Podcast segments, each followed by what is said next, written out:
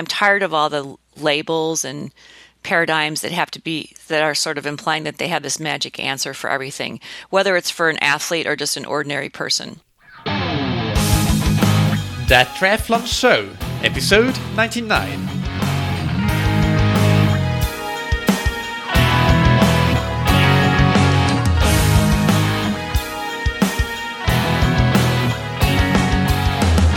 Hey, what's up, everybody, and welcome back to another episode of That Triathlon Show, the podcast presented by scientifictriathlon.com.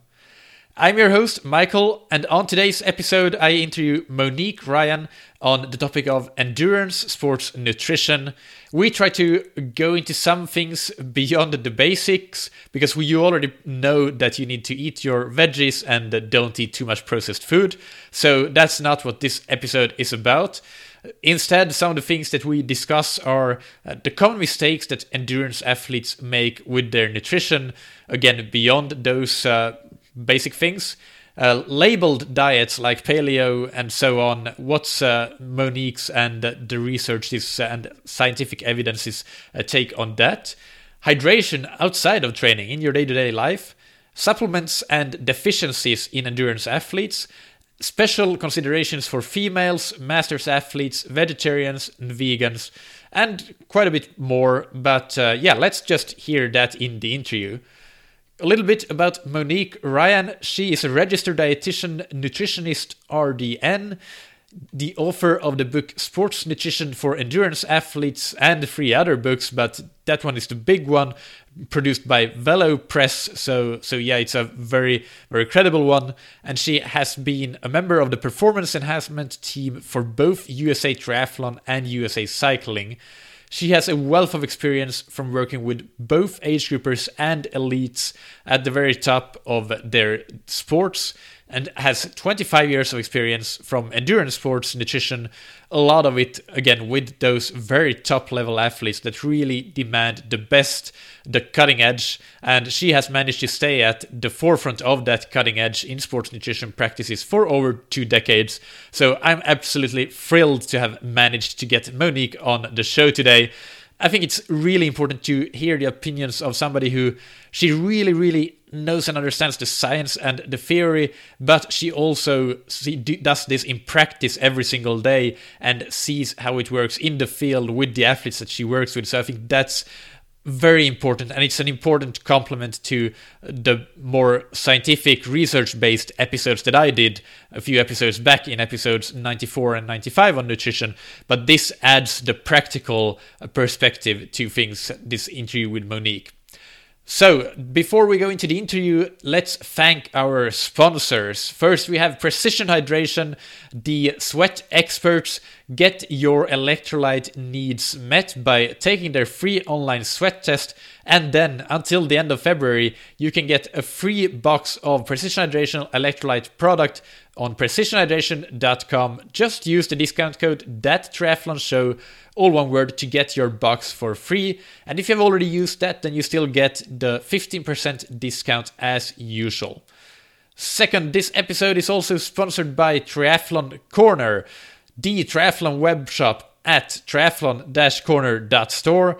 Personally, I've actually, with my continued knee issues, uh, decided to, for the first time in my life, try a pair of Hokas uh, to see if that helps with my running injuries. I must caveat this with I don't believe that shoes are any miracle fix or, or can be a miracle fix of running injuries, but I'm willing to test to see if the Hokas can help take away some of my apparent fragility and uh, Triathlon Corner carry Hokas among other top brands, so that will be where I order mine for sure. All right, so without any further ado, let's go into the interview with Monique Ryan. Today's guest on that triathlon show is Monique Ryan, and uh, Monique is uh, the author of uh, the book, which now has uh, come out with a new updated third edition, Sports Nutrition for Endurance Athletes, and she has a very strong background in uh, in elite endurance sports and beginner, working with a lot of age groupers and as well as elites, triathlon, cycling, uh, etc. So, Monique, how are you? Welcome to the show. I'm good. Thank you so much for having me on the show. It's winter here in Chicago, so training is indoors right now. Yeah, I can imagine that's probably the same as in my my native fin- Finland, but I, I managed to escape that, and I'm sitting here in Lisbon and pretty happy with a sunny bike ride that yeah. I just did this morning. So very nice decision. yeah.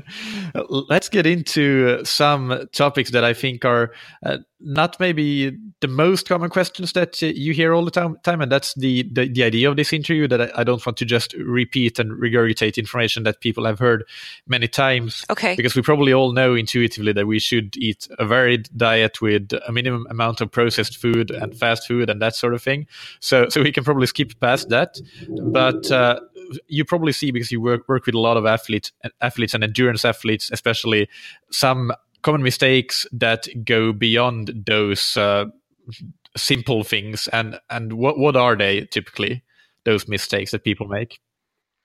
Maybe not planning ahead and eating on the fly a little bit too much, and not having um, good food available to make nice meals and have good snacks available. But I think, you know, if I had to make a more general statement as well, I'd say um, maybe they don't appreciate how their training um, requirements vary on different types of training days. So you did a nice long bike today. Your energy needs requirements are much higher on a bike ride day, let's say, than if you're doing like an easy run, 45, 60 minutes. So just not really appreciating how their energy needs can vary from day to day within a certain training cycle and perhaps underfueling on certain days and um, not really matching up with what they need for complete recovery. Yeah, uh, that's uh, that's brilliant. And uh, do you do you think that that's the way that it usually goes? That people actually underfuel more commonly than uh, than eat too much in endurance sports? I think it. I think it's quite possible when they're at a certain level. But then, you know, you might have days that um, are a little bit easier, and you really can't eat as much as you're used to eating on, on other days as well. So I think just appreciating the differences can be difficult. But yeah, I think as triathletes, especially in, in the longer distances, 70.3 and 140.6, as they're getting towards um, uh, a higher, harder training cycle and their um, energy, you know, they're doing brickwork, they might not appreciate just really how much they need to consume. And then another really important thing that I see people not always doing early enough before a race, maybe especially like for an age grouper who's doing their first or second race, is really determining how to develop a fueling and hydration plan during training and starting that process early on in the season so that when the race rolls around, they're really ready to go and they know exactly what to do. Yeah, and we have a brilliant episode on reference episode on, on that topic. It's uh, with Jesse Kropelnicki, uh, who you may know actually. I, am not sure, but uh, he's a triathlon coach, and he was on episode 41, and we talked okay. a lot about I that race and training. Yeah, okay, brilliant. Uh, so about how to estimate your your caloric needs and uh, your energy intake needs. Is there a way to to know based on what training you did today like roughly how much you should eat? And or what's your idea on that? Yeah there's different multipliers that you can use. Like there there's definitely formulas and and and sports nutritionists and sports dietitians use these different formulas. And then we sometimes we get data from a person's um, you know, uh, in terms of what they burn for certain workouts, they might collect some data on that. And of course, those are estimates to a certain extent. But we can kind of put that all together with their daily activity and estimate what they need for a particular type of training day. So I do that a lot for my clients for all the different kinds of training days that they have. But if you want sort of a quick reference, um, my book does have multipliers for different amounts of training that you can use. You know, how many calories per kilogram of body weight whether it's 30, 35, 40, 45, 50, depending on that training day. So there are ways to just estimate it on your own. And there's probably apps that estimate it as well. I don't really use the apps because I just use the formulas that I know that are trustworthy. Do you have any example of those numbers from your book based on uh, based on kilogram body weight for a certain type yeah. or amount of training? So if you're doing 45 to 70 mis- 75 minutes of moderate to high intensity training, you need six and a half to eight grams of carbohydrate per kilogram. So a lot of it hinges around the carbohydrate. Um, athletes can also have their resting metabolic rate measured. You know, sometimes they want to do that. They can have that done if they uh, get some testing done. Do, do you have a recommendation for what testing to do? I know that, for example, in-body measurements do that. I'm not quite sure which testing uh, protocols are the most uh, or are good enough, basically. So, do you have recommendations for that? Well, there's different equipments here in the United States. I'm not sure what's available to everybody, um, but there's different places that do the testing. So there's different uh, equipment. I don't know that there's one that I recommend um, particularly. Yeah, I think I, a lot of them. The one that I mentioned is kind of the impedance uh, measurement based. So me- measuring from both feet and and hands the impedance, and based on that, and uh, I think that InBody, at least in Europe, is uh, is normal all over Europe, and and yeah. I've understood that it should be pretty pretty good. But uh, yeah, I don't know. Well, if you don't have any specific recommendations, we we can move on from that. But okay. because uh, what I wanted to ask is uh, about those carbohydrates. So, are you familiar with the, uh, or I'm sure you are actually, the the nutrition uh, position statement from sports nutrition position statement from the uh, American College of Sports Medicine and uh, the other entities, uh, Canadian sports sure. Uh, dietitians. Yeah. So, so I guess is the tables that you have there in your book are they kind of similar to to what yeah. they had? Yeah. Okay. They're very similar. So, for instance, like with moderate activity of about an hour of moderate exercise, you might need anywhere from 33 to 37 kcals per kilogram. Um, high activity, you might need 40 to 53 kcals per kilogram. Very high, you might need 53 to 63. And then, you know, so we take those energy needs, but then we also look at, for me, it's kind of like, well, how much carbohydrate does this person need for their training? And this includes carbohydrate you take in before training, during training, after training, you know, your recovery, but also what you consume during. and on a really high day, uh, you might need six and a half to 10 grams per kilogram. So it really, there are a lot of variations and there's ra- definitely ranges. And these are de- definitely consistent with um, the position statement in Canada and the US, but also with the International Olympic Committee sports nutrition guidelines as well. So they're all very consistent with one another in that sense. They're all based on research. And, yeah. So, and so that begs the question in the, in this day and age with uh, with all talk about uh, low carb high fat and ketogenic diets and so on why is it carbohydrate based and and why without going into too much detail but uh, right. yeah just expand well basically it's that. carbohydrate based because we know that that's a fuel that we burn um, during endurance training and during exercise along with fat. So i think it basically is a way of allowing the athlete to know how to eat to make sure they have that fuel they have those good fuel stores for training and they can replenish those fuel stores for the next training session. And of course many times in triathlon you have a few hours between training sessions or you might have 12 hours sometimes 24 hours. But because we, we do a lot of different workouts we might have less recovery time.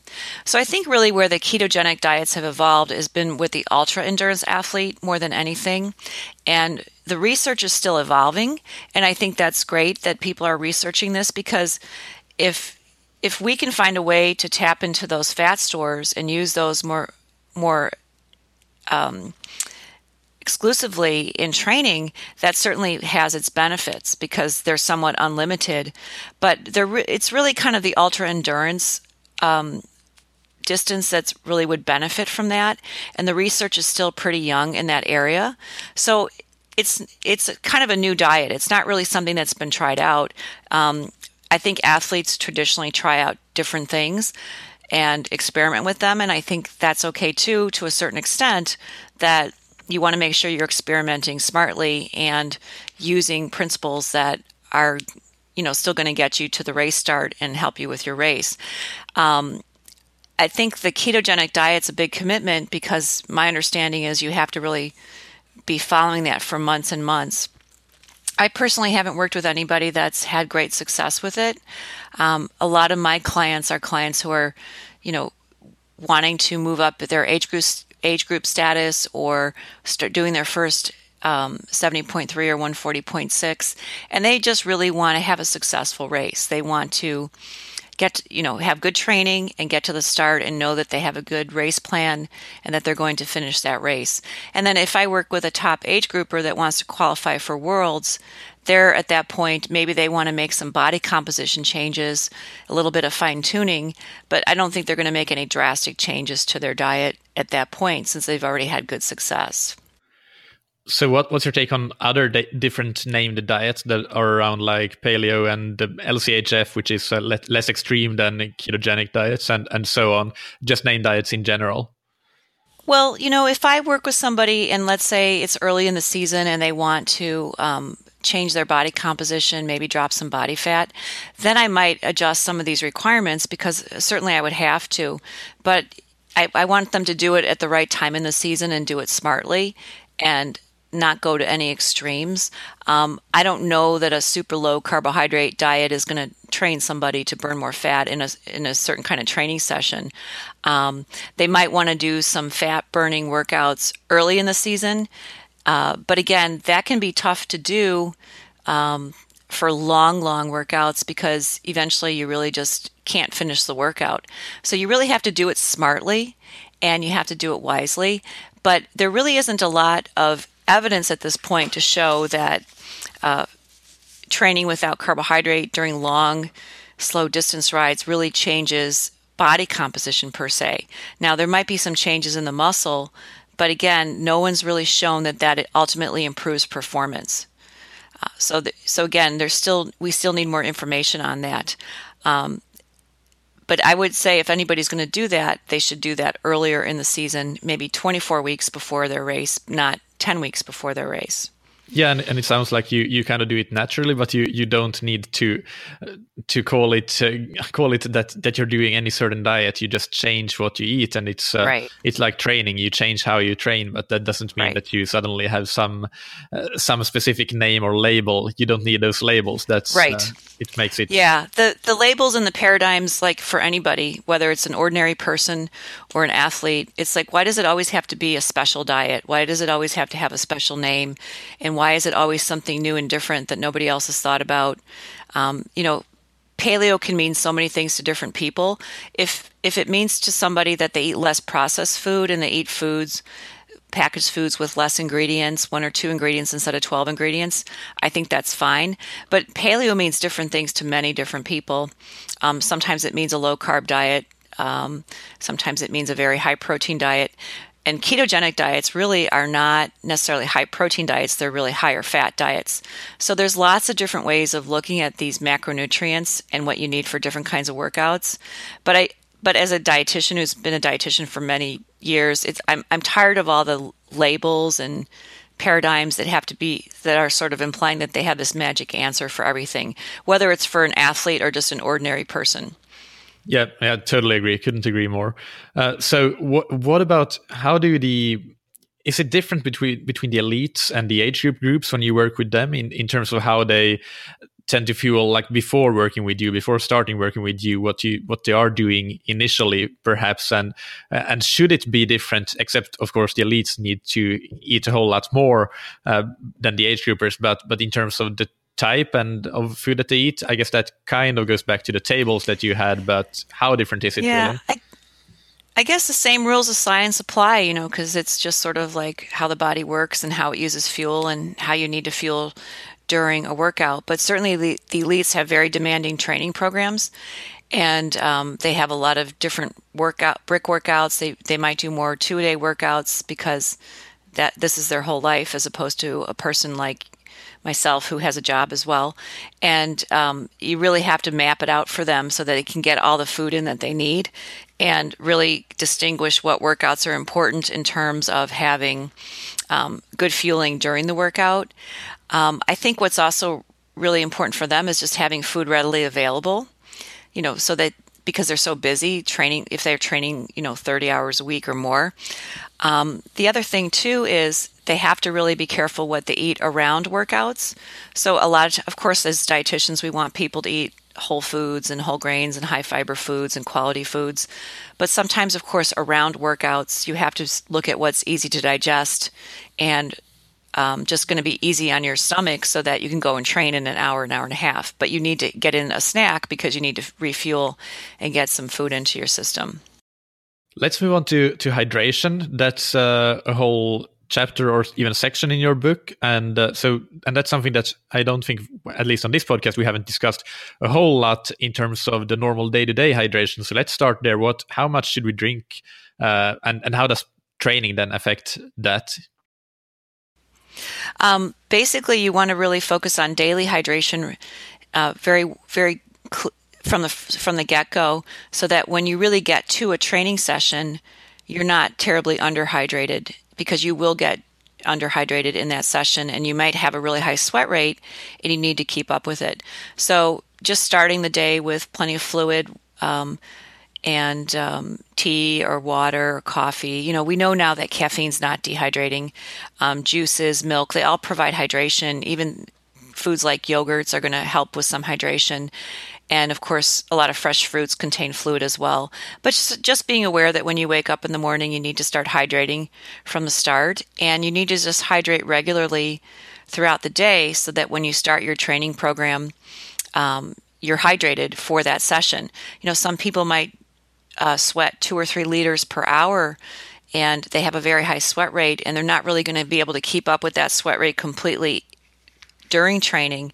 So, starting out dehydrated already or a little underhydrated is not going to be very helpful. Um, you know, how much you need probably depends on your body weight. Obviously, a lot of what a lot of our weight is fluid, but just checking the color of your urine and seeing that it's pale can indicate that you're well hydrated. Um, it doesn't have to be clear; just could be pale. Here we say it look, should look like lemonade and not apple juice. It's kind of the um, way we have people check the different levels of hydration with their urine color.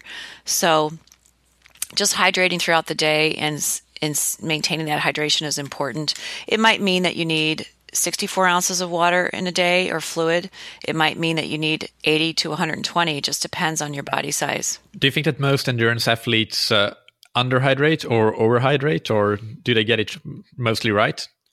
on average? I think they get it mostly right in their daily diet. I think it would be, you know, again, I think it gets back to um, your lifestyle. Like, do you have a really busy job, and do you um, is it hectic and do you just putting things into place having that water bottle handy so that you're hydrating at work um, just staying on top of it being aware of it um, but I think I think in daily life they they get it pretty well because they're thirsty, and um, they know they need to hydrate. I think what they don't what they need to learn a little bit more, maybe the age grouper, is what is their sweat rate and how much do they need to hydrate. So you probably, like you said, you have a whole podcast on that, and that's great.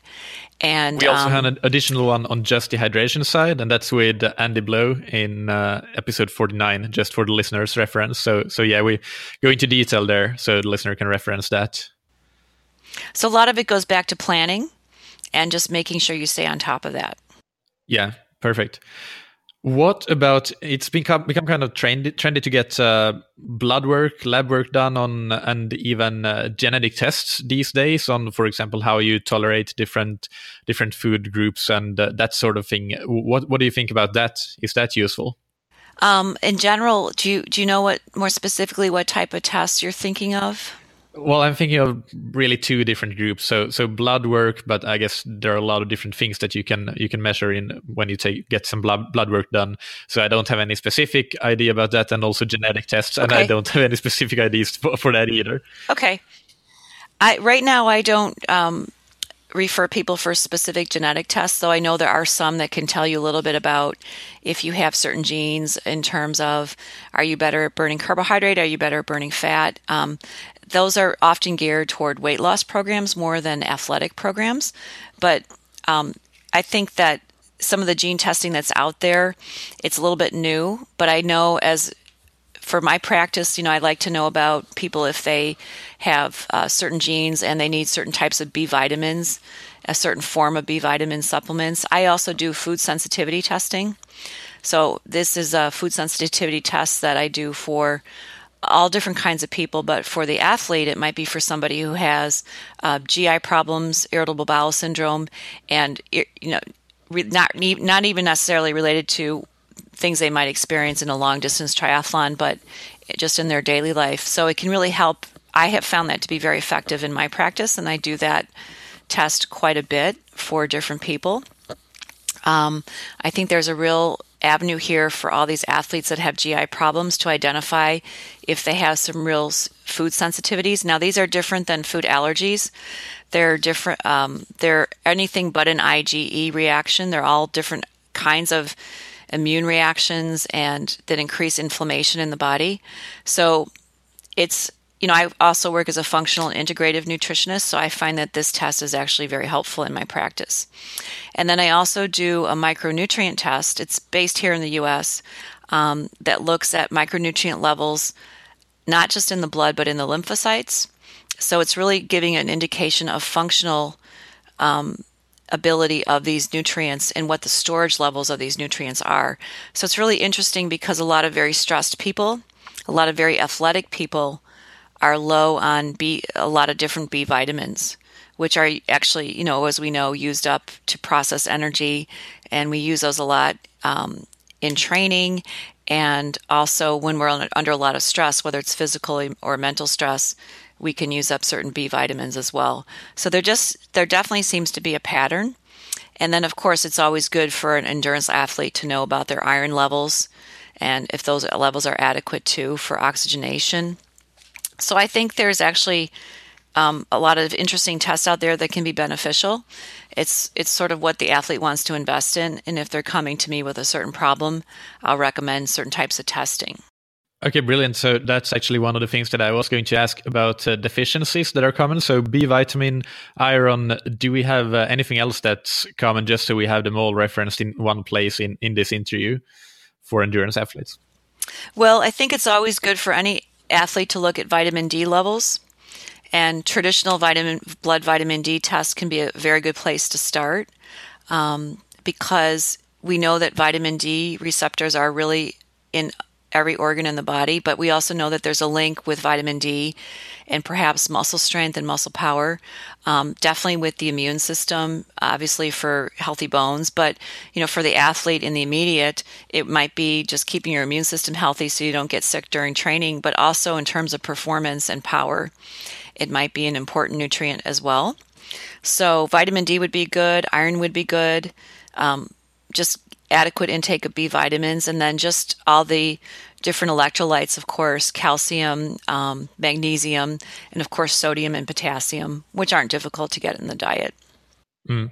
So, what are are there some for example i know that in finland when i lived there i always during winter and uh, the, the winter half year I, I took a vitamin d uh, supplement because that was just what you had to do because there's so little sun right but uh, is that something that uh, goes for the entire I don't know for for for everybody basically, unless you live close to the equator, or it might, it might, but it's probably good to check have your levels checked. It's not a very um, expensive test to do here in the U.S. It's not a big deal to get your vitamin D levels checked.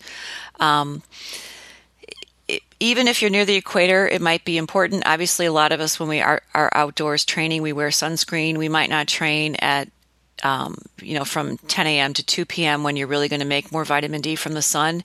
And you might just need 15 minutes of exposure a few times a week to really make adequate vitamin D at the right times of the year in the right location. So it's really about um, sup- if you're going to supplement, do it wisely. But keep in mind that if you're wearing sunscreen, you are probably blocking some vitamin D uh, production, though not completely. But again, there's not like a formula for that um, wear this sunscreen for this long and you won't, or or whatever. Um, so I think again having levels checked, uh, a basic supplement. Uh, you know, the, uh, what we call the daily value might be helpful, but some people definitely need more than that. However, I wouldn't really take high doses without checking blood levels first and then rechecking them and seeing where they are. So, a lot of times people are put on a protocol where they have blood levels corrected. They'll be on a, a moderate to high dose for several weeks, and then they'll be on a maintenance dose, and then they'll get that checked. But even here in where I am in, in Chicago, um, people might supplement in the summer because they're not necessarily out in the sun all day, and they do wear sunscreen for obvious reasons. Yeah. So is that the general guideline that you would give on supplements in general that uh, it's worth getting it tested, or are there some supplements that you would recommend to endurance athletes uh, just even without having some sort of test done for whatever it is that may be deficient? I think it just depends on what levels you take and what the vitamin is. You know, if you want to take like the basic daily value of vitamin D, um, I think that's fine. I think if you if you suspect a deficiency and you want to take higher doses, get your blood levels test. Um, if you want to take a good basic multivitamin with the daily value of iron and B vitamins, I think that's fine. But if you're feeling a lot of fatigue and um, you're training really hard, a B complex really wouldn't be harmful. But um, there are some genetic tests that you can do that tell us what forms of Bs might be better if you need methylated Bs or eh, um, because of the way you absorb different um, B vitamins based on your genes. So there's testing you can do for that. But again, a B complex is not going to be a harmful thing to take for most people if it's a moderate dose as well, or just a basic multivitamin. But and a lot of the basic multivitamins have like the daily value of vitamin D as well. But there's so many different kinds you really want to check and, and get a recommendation for that. Yeah. And let's move on to you mentioned already GI issues in training and racing and even outside of that. Mm-hmm. And that's uh, a large enough topic that uh, we should probably have a di- different podcast episode on it. But just uh, quickly, what are some common causes of, of GI issues? Are you talking about GI issues during training? Yeah, let's talk about during training and racing. Um, I think with during training and racing, it's probably about, first of all, determining your sweat rate and looking at how much fluid you can consume, picking the right sports drink, and also knowing what sports drink is going to be on the course of your race because you need to rely on that for um, an outside source of fuel. And you can't always have everything that you need brought to the race by yourself. Um, and then really practicing that and making sure that you have a sports drink that has, you know, a good glucose to fructose ratio. It's not too high in fructose. You know, two to one ratio is what we look at now. Um, some people are more sensitive to fructose, so just finding out if that's the case. But um, working with products that are, are going to be well tolerated by you and practicing that over and over again in training and refining that um, protocol so that you're not overdoing the carbohydrate. It's not too concentrated, so it has to be a little bit concent- a little bit more concentrated maybe for an Ironman distance race than for an Olympic race because you just need more fuel. And if you're going to add in semi-solid food or solid food, you know, are you taking that with enough fluid, electrolyte fluid? Are you um, taking it in the right doses at the right times. So what I have my athletes do is really, pl- you know, test this out and plan every hour on the bike and every hour on the run what they're going to do and how much carbohydrate they're going to take, how much fluid they're going to take, how much of that comes from a sports drink, and how much of that is going to come from other products if they need that for a longer race. Um, so I'm really careful with solid food as well because, of course, that's harder to digest. We know that um, liquid food is going to be a little bit easier on the stomach and just really practicing it over and over again. So if there's underlying um, gi issues that has to be addressed in the daily diet maybe with again i would for me it would be identifying food sensitivities or putting them on a good probiotic or looking at if they need digestive enzymes for a period of time if there's other things going on with their GI tract and working in their daily diet and their just their daily life to make sure that they're eating properly and are, are on certain supplements that might help them so that when they get to training and racing those issues have been taken care of. And then when they are getting to training and racing they have a really good training and racing plan as well. What about for those that have GI issues in training only, but even without uh, supplementing, even without the the sports drinks and and gels and and any sort of of nutrition or or uh, hydration intake in, for example, just an easy 45 minute run? Because I know at least I coach uh, at least one athlete with with those issues. Is that a uh, a marker of those underlying issues that uh, needs to be solved?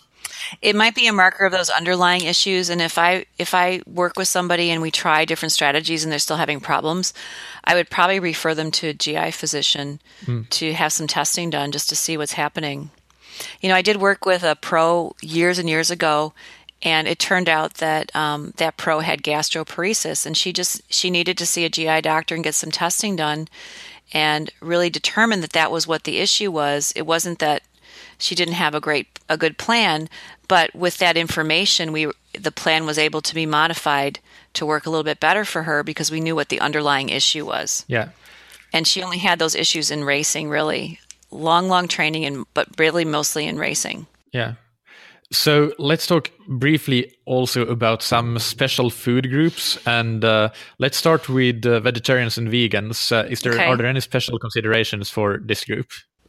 Um, sure. I mean, making sure that they really understand what uh, high quality sources of protein are, and getting enough of those protein sources because plant sources of protein tend to be a little bit less concentrated per portion than animal sources. So just getting enough of those foods, um, getting a good variety of different uh, foods in the diet, and um, probably supplementing a little bit, especially for vegans, you know, with the B12 and vitamin D and things like that. But I, I think it can't hurt to do that for both vegetarians and vegans.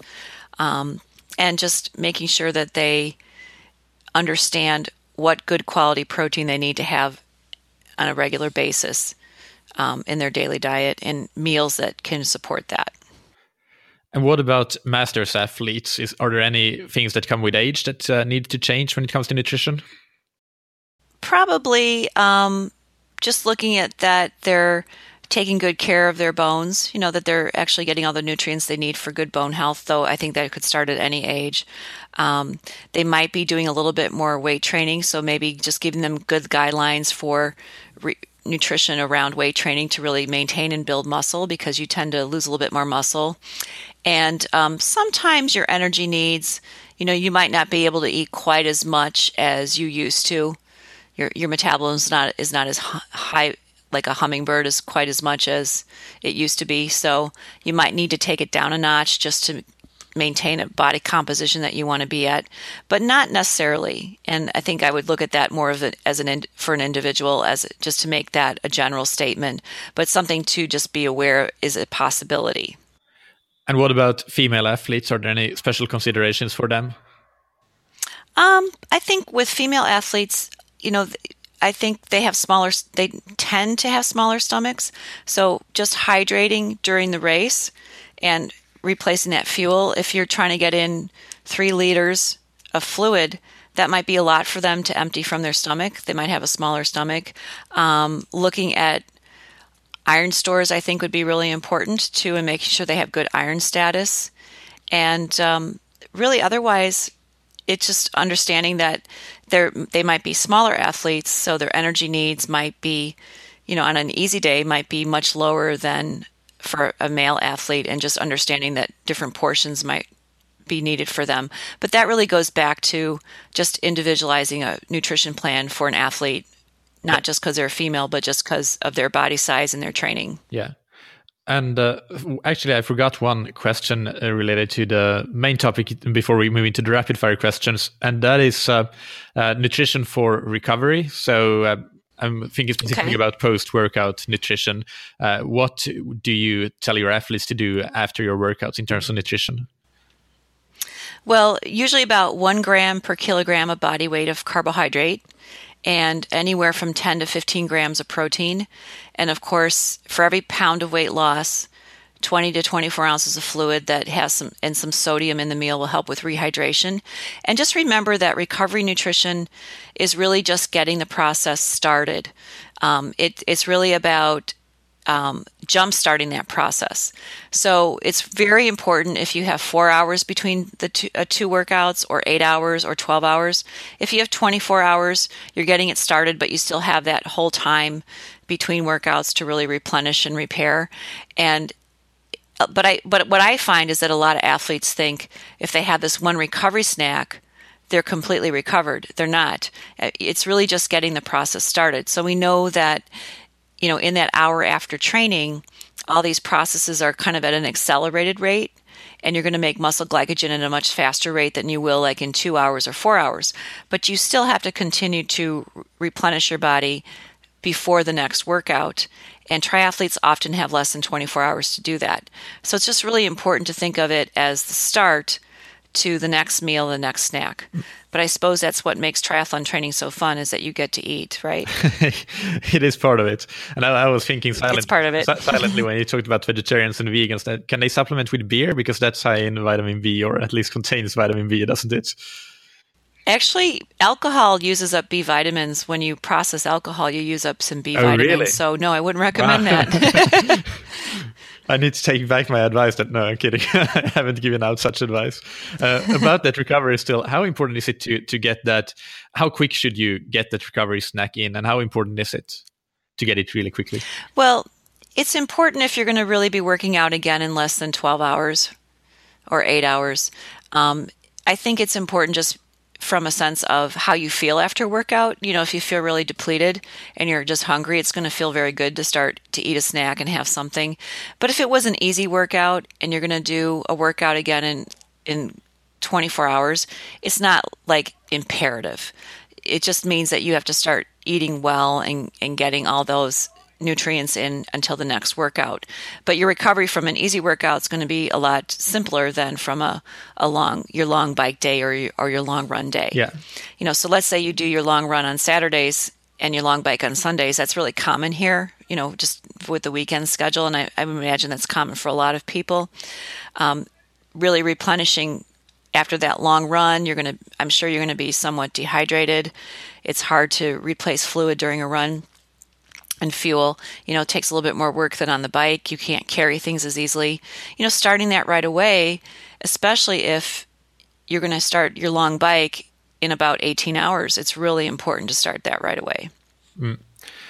Okay, so that's it for the nutrition questions that I had. So now the only thing that's left left is the rapid fire questions, which are just take one or one or two quick sentences to answer these. Starting with, what's your favorite book, blog, or resource related to triathlon or nutrition in endurance sports in general? Um, really, I just rely on keeping up with the research and the researchers that I respect and what they're um, writing about and what they're talking about. Um, I often attend the American College of Sports Medicine annual meeting to keep up with all the new things that are coming out. Um, and just following researchers that I respect on Twitter so I know what they're up to. I think that's great. That's been a great way to kind of connect with them. Can you give one one good one good Twitter account that we can follow? Some nutrition researcher that posts I think a lot? Asker Asker Jeukendrup has good information. Yeah, absolutely, totally agree. Yep. Next, what's your favorite piece of gear or equipment? Definitely my bike. What do you have for a bike? I have a Fuji Supreme SL uh, women's racing bike, All right. and I just love it. Yeah.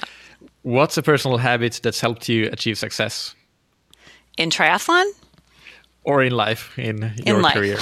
um, I think something that's really helpful is whether this is for training or my work day is the day before at the end of my day is planning everything I need to do for the next day and, and mapping out what I, my next day is going to look like so that I'm ready to go and I can just plug in those things into my day whether it's you know when I'm going to train what I'm going to eat um, what food is available what I need to do for my business um, and mapping out my day of work and what I want to accomplish. I think that's very helpful to do it the night before. And I think you have to plan a lot if you're going to work and train for triathlon. Yeah, totally. All right, Monique, this has been really great. I really appreciate your time, and uh, we can Thank find you. and listeners can find you on your website, I guess, moniqueryan.com, and you're Correct. on Twitter as well, Monique Ryan Yes. RDN, I think it is. Uh, Yes. Anything else that you want to mention be, before we close off this interview? Um, no, just that I have, I can put together nutrition plans for anybody, anywhere in North America or in Europe, Australia, in terms of uh, my my sports nutrition e programs. Those are all pretty much um, online and uh, individualized and personalized. So I can do that really for anybody anywhere.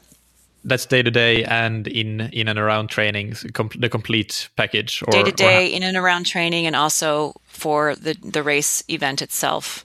Got it. Okay. Yeah. So, any listeners that want that, then make sure to go and check Monique out, out on moniqueryan.com.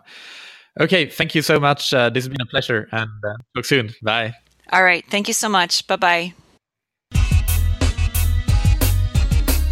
I really hope that you found a lot of value in this interview. I think it one of the my favorite things about this interview was how Monique knows everything about the science and the evidence, but she also, as I said, she has that practical experience and sees this every day and uses applies this every day in athletes. So that's super super important to to have the combination of the two there, of course. And for me, there's one big takeaway from this episode. You heard it in the teaser quote from this episode. I selected it because it's it's such a big pet peeve of mine, and it's labeled diets. There's just no benefit of going on a labeled diet and cutting out food groups or restricting them for most endurance athletes. And uh, me and Monique actually we had quite a long post-injury chat on this topic as well. And uh, yeah, Monique sees this uh, so much in her daily practice with athletes that I can only assume that a lot of the listeners of this show are also on or are considering going on labeled diets. But I'd like to, uh, I guess, ask you: Do you know actually why you are considering going on that diet? Do you have any particular reason for it other than poorly researched articles or headlines or some friend telling you it's so great? Uh, if if you don't have a really good answer, then why are you doing that? You cutting out flexibility of your nutrition. Uh, I think that a lot of the anecdotal evidence that may be out there comes from things like the fact that people they don't go from a healthy endurance sport diet of agnostic healthy eating that's a term that i'm stealing freely from matt fitzgerald uh, to something like paleo or any other lchf any other labeled diet but they go from a bad diet full of processed food to let's say paleo so yeah you they get rid of the junk food and of course they're going to feel so much better. But it's not that paleo in itself is so great. It's just that they got rid of the junk food. But I mean, that's something that you can definitely do, but but you don't need to put a name to the way that you eat. I mean, I mean, most of you probably don't put a name. I don't believe anybody should put a name on the way that they train. That as well should be flexible. It should be adaptable. It should change, be or it should be changeable when you find that things aren't working anymore. So why would you do that with nutrition when you just just do with your nutrition the way that you do with your training. Have a flexible approach and and don't uh, get into labeling things. Rant over from my side for this time at least so, for this episode, as usual, you can find the show notes and you can comment on this episode and the interview on thattriathlonshow.com. Just click through to this interview. And for further listening, be sure to check out episodes 94 and 95 as well, where I talked about the nutrition statement, position statement from that we mentioned in the interview as well. And I'll link to that in the show notes. And I have to ask, by the way, before we close this episode, all new listeners of the podcast because there has been a lot of new listeners in January. So, welcome. I'm very happy to have you. First, subscribe to the show so that you don't miss any future episodes. And also, if you think it's a useful podcast, make sure that you tell all your triathlon friends or endurance sports friends in general about it. It really, really helps a lot if you do. And finally, I really want to thank our sponsors. They help keep the show alive and keep it going. Triathlon Corner. It's the online home of shopping triathlon products like Garmin, Hoka One One, as I mentioned, Stages. They have bike computers, they have uh, Zone3 and Mako wetsuits. They have everything for swimming, biking, running, electronics, nutrition. Check them out at triathlon-corner.store and they ship worldwide. They have great products and prices. And if you're in helsinki you'll find the brick and mortar store in vallila which is actually close to where i used to work like 200 meters close or something like that. So you can go and check out their indoor bike studio and tons of other cool stuff that's going on there. And thank you to precision hydration Believe it or not, but it's getting kind of warm here in Lisbon again. I'm recording this in, in January, but it's it's getting warm. It's getting uh, towards spring, so I'm really happy about that, of course. And I'm really happy that I can stay on top of my electrolyte needs using precision hydration products. I'm back to drinking uh, around three liters for my long rides, and it's all precision hydration take them up on the offer to all the listeners to get a free box of PH product by using the promo code That Show, all one word, at checkout on precisionhydration.com. Thank you, as always, for listening. Keep training smart and keep loving triathlon.